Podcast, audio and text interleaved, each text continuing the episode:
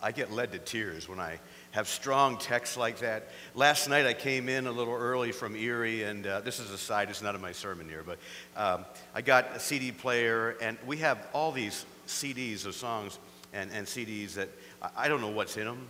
And I started listening to them last night, and some of the texts were overwhelming to me, and I, I just started crying like a baby. Uh, maybe I should grow up.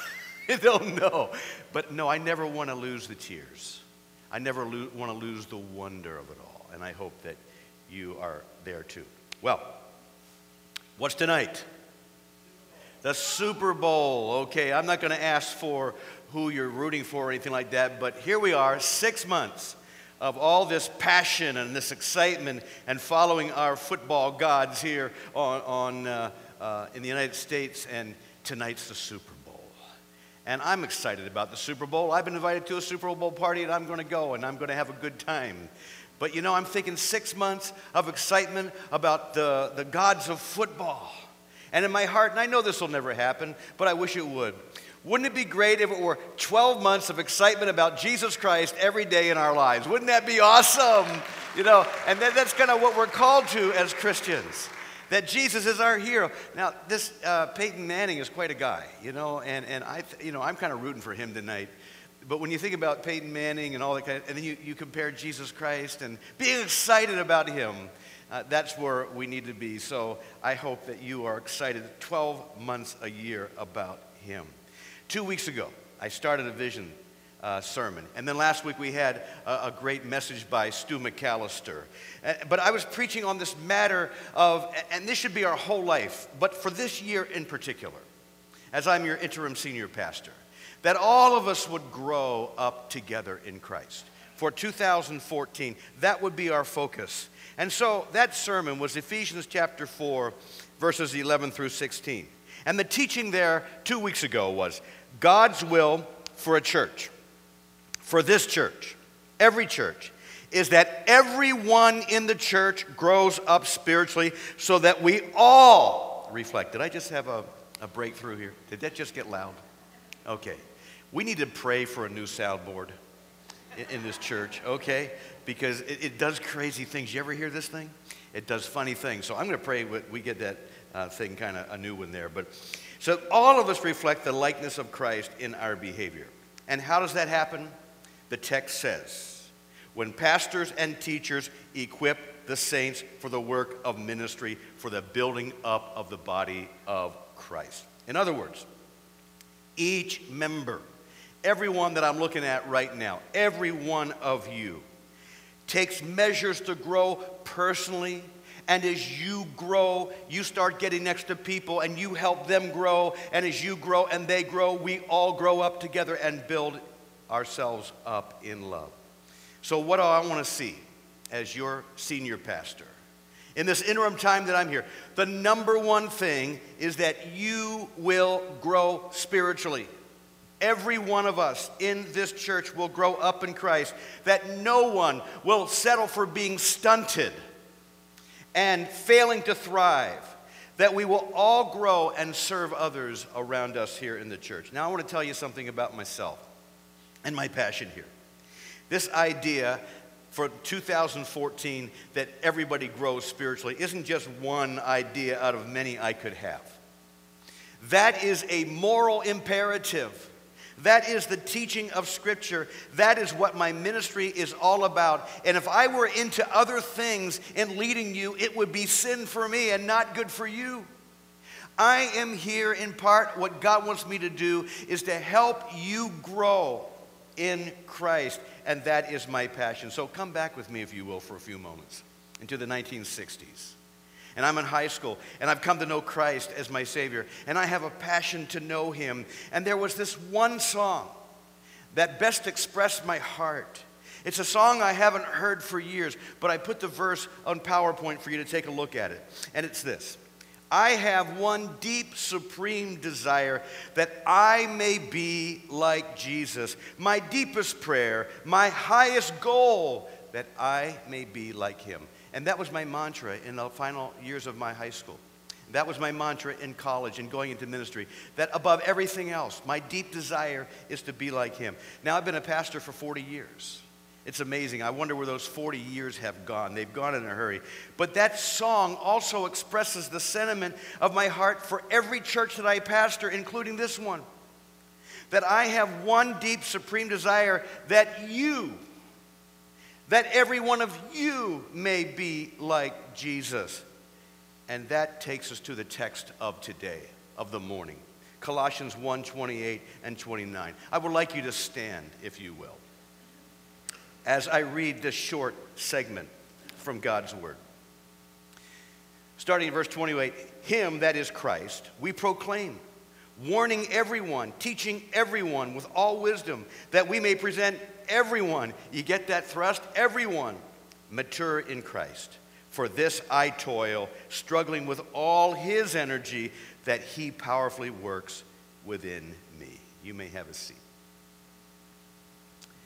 Those two verses have been my lifelong ministry verses. This is what it is all about for me.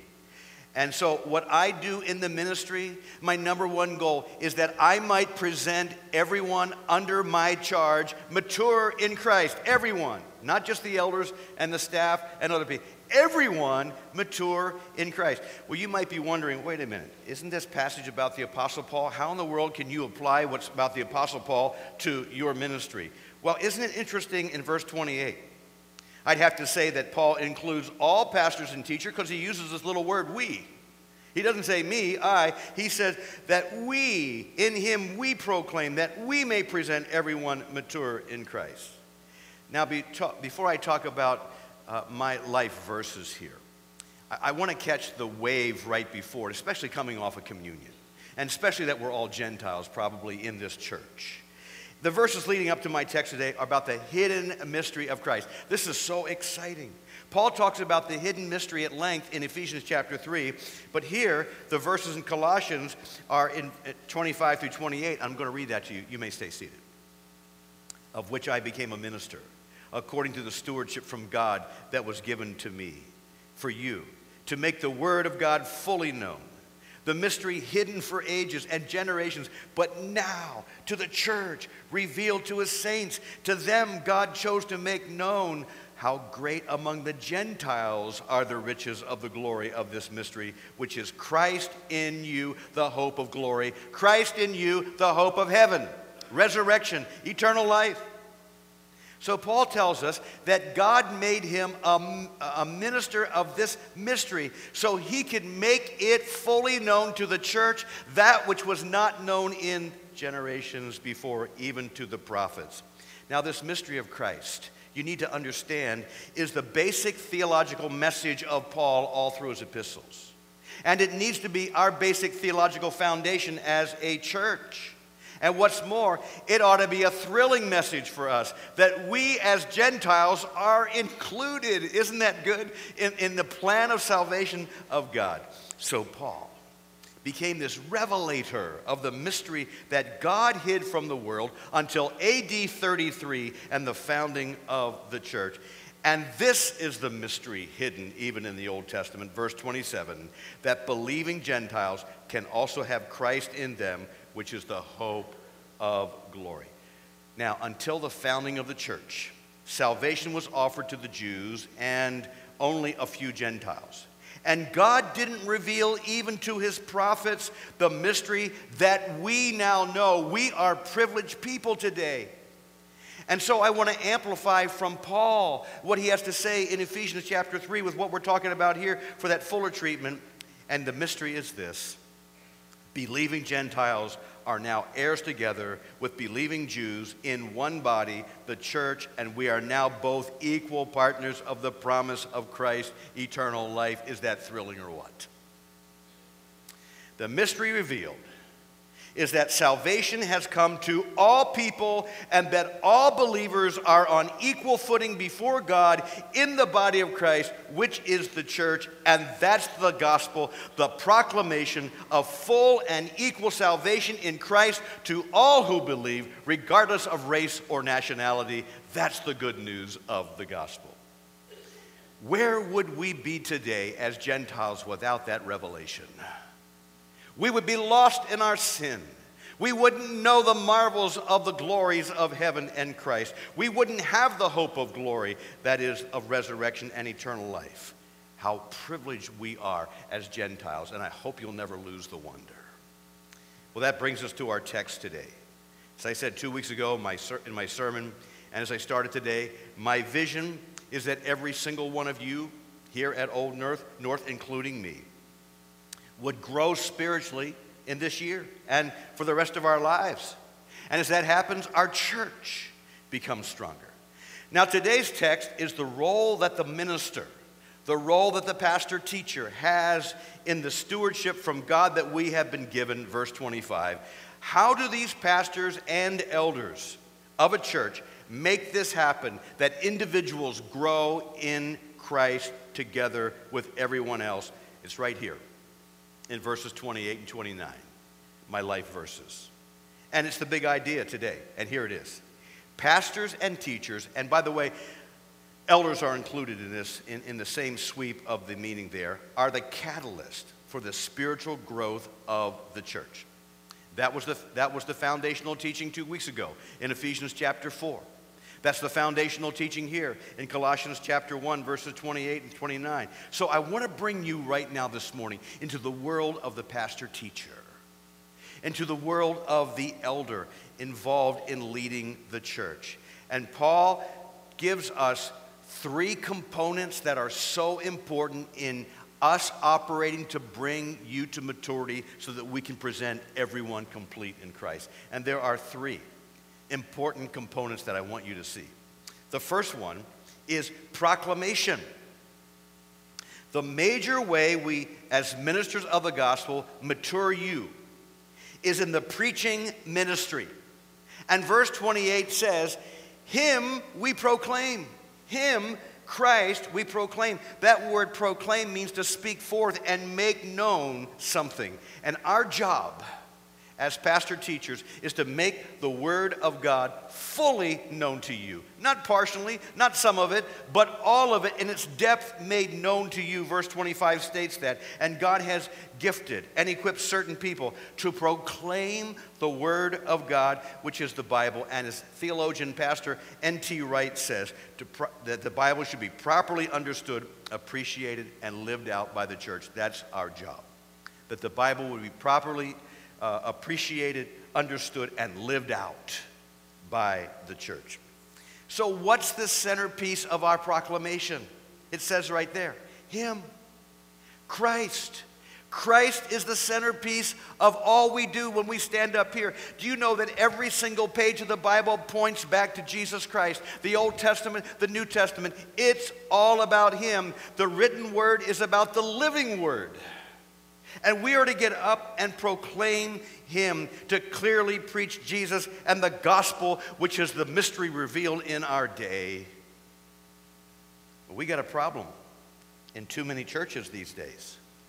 The Word of God in its fullness is not being preached. There is a trend, and it is not a good trend, that books by good Christian authors are being preached in the church on Sunday mornings and the Bible kind of tucked in. And I'm glad for those books.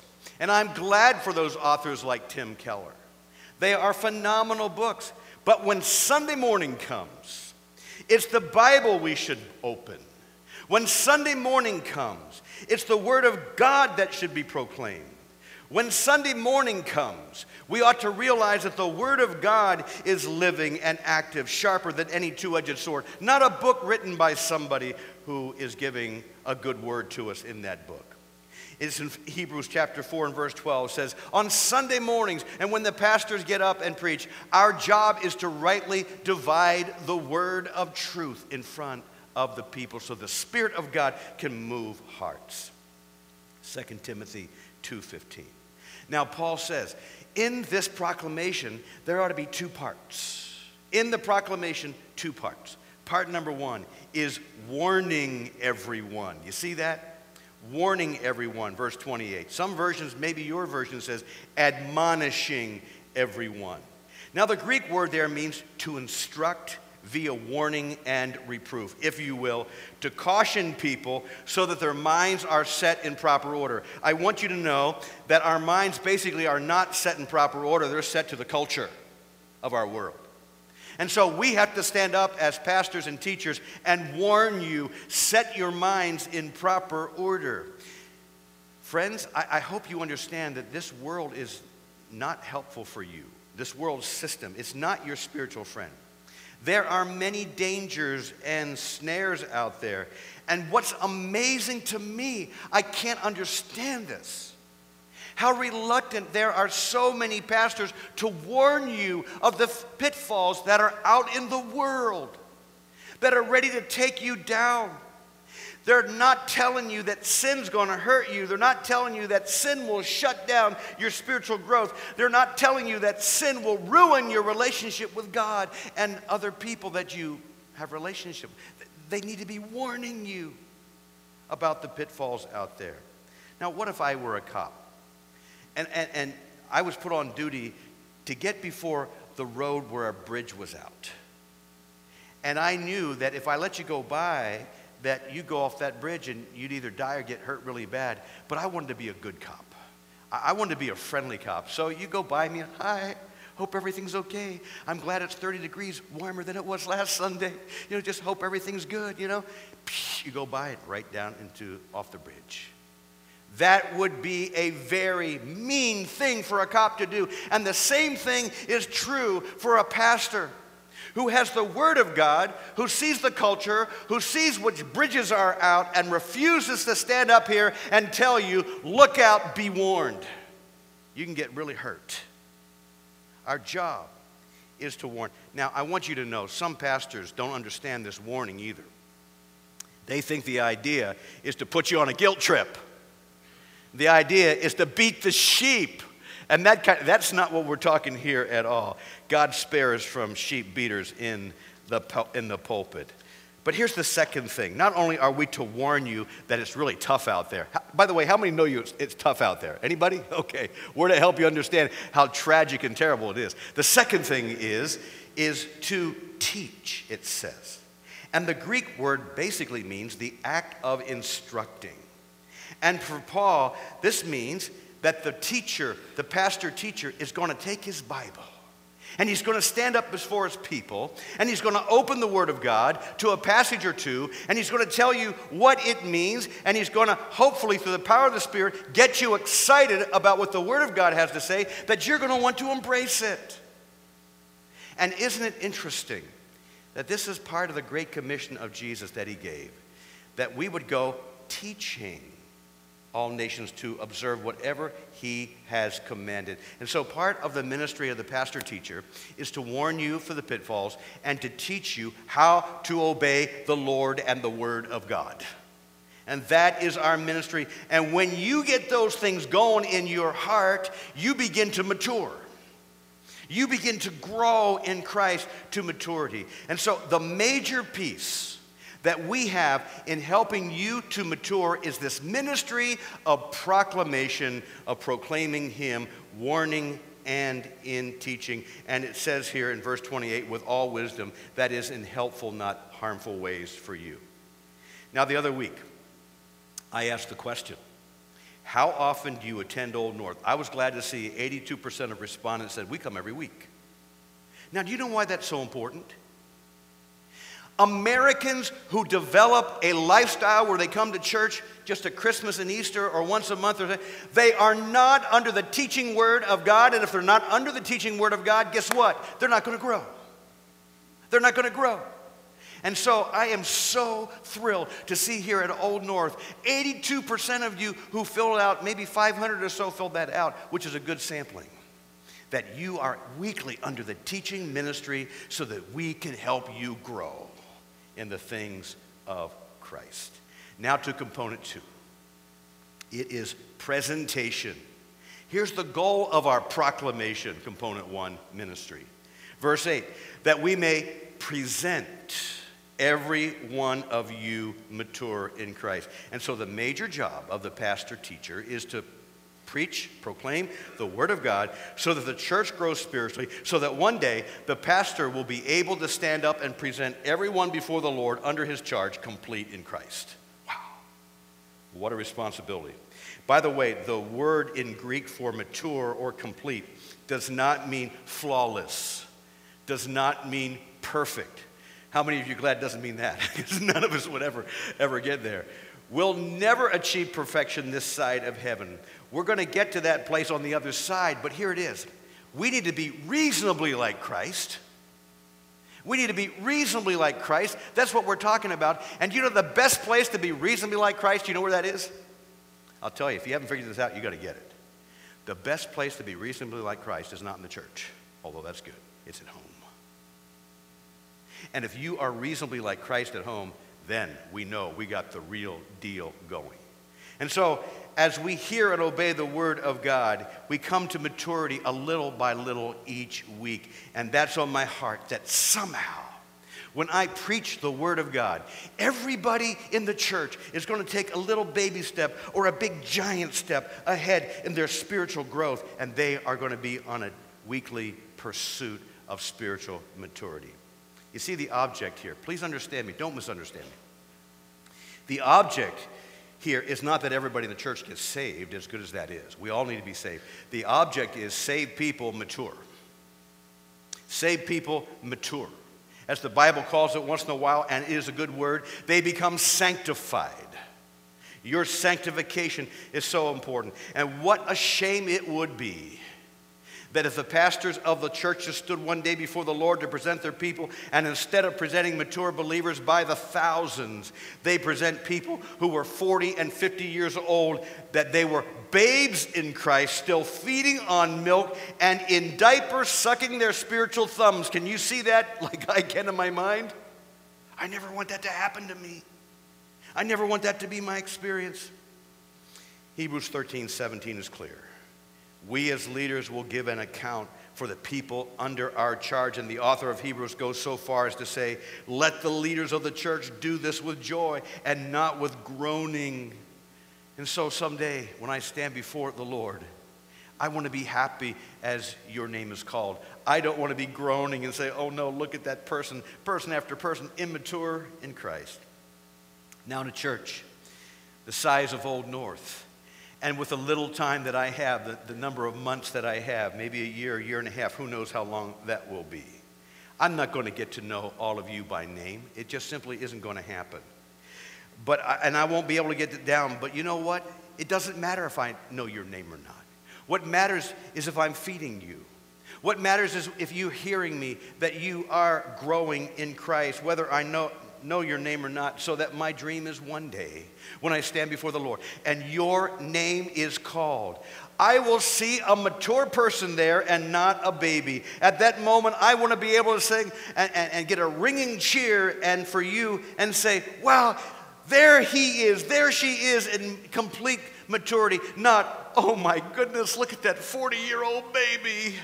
That's, that's a weird look, I tell you. So I never want to see that. So this year, it is my hope that every one of you will grow in some fashion, some step forward for you. That's the vision. So that in that familiar slogan, no Christian left behind. Now, let me be straightforward with you. My responsibility is to proclaim the word and to present you. Your responsibility is to obey the word and get to work. It is a two way street here. I can't spoon feed you to maturity. You've got to step up, and one day you got to feed yourself, and one day you got to change yourself, and one day you got to do all these kinds of things. It goes together. And then, if I do my part and you do your part, one day I'll stand before the Lord and I can present you complete in Christ. But there's a third P that I want you to see. It's a component. It, I'm calling it perspiration in verse 29. Mind if I tell you a little secret? Helping believers to maturity is hard work for pastors. I, I, don't know if you know that or not, but you know, let, trust me, it is. And Paul captures it well in verse 29 when he says that he toils and struggles in the ministry to see the Colossians come to spiritual maturity. The word in Greek, toil, means to become very weary and tired through work. It often has the sense of you work to the point of fatigue for somebody that you love. I mean, that's what us parents do, don't we? That's part of what we do. That's part of that toil. The other word that he uses is how hard he works to help believers become mature, and the word is struggle. And that word in Greek means to exert painful measures of strength as an athlete does in the games in order to win the prize. And tonight, as you see the linemen get together and they're going to be on that line, they're going to, in that Greek word we get the English word from, they're going to agonize. They're just going to struggle and agonize with that last ounce of energy in order that they might win the prize. And Paul says, That's what I do. I struggle and toil and I agonize on behalf of the church. I perspire all kinds of drops of sweat. Now, this idea that a pastor just works on Sundays and plays golf the rest of the week is not true. Although I did hear of a pastor who bought himself a boat and he named it Visitation. And he told his secretary to tell people who called him during the week that if he wasn't available, he was out on visitation. That does happen, but really if a pastor takes his responsibility and this passage to heart, he's going to work hard all day long and all week long, and he's going to perspire a whole bunch that you would grow to maturity, and it would be hard enough if everybody that he labored for matured. But the reality is, many of the people in the church do not mature easily, even in this church. And far too often, bringing people to maturity in a church is like pushing a rope uphill. Have you ever tried to do that? Pretty hard. It's draining to see believers continue in their sin when they know better. It's agonizing to see families fall apart when parties refuse to take responsibility for their own actions. It's tiring to see people who stop growing, yet they think they're mature. It's sad to see people ruled by their own bad habits and addictions. It's painful to see how easily Christians get offended with each other. It's disappointing to see how many Christians live like this world instead of the holy people of God.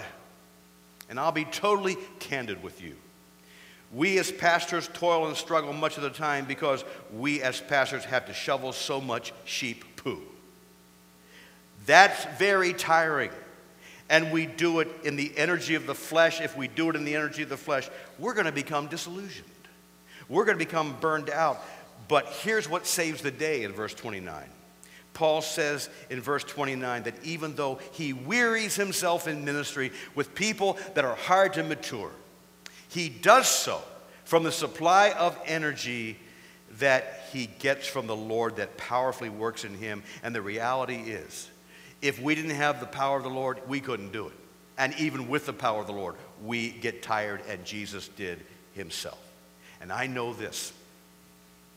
After 40 years of working with God's people, if I didn't experience and understand the power of God at work in me, I wouldn't be here today. I'd have been on the ash heap somewhere. Or I'd be out in the job, maybe like selling cars for Bob and Chuck Eddy, something like that. I wouldn't be here. But the energy of God is in me for 40 years has sustained.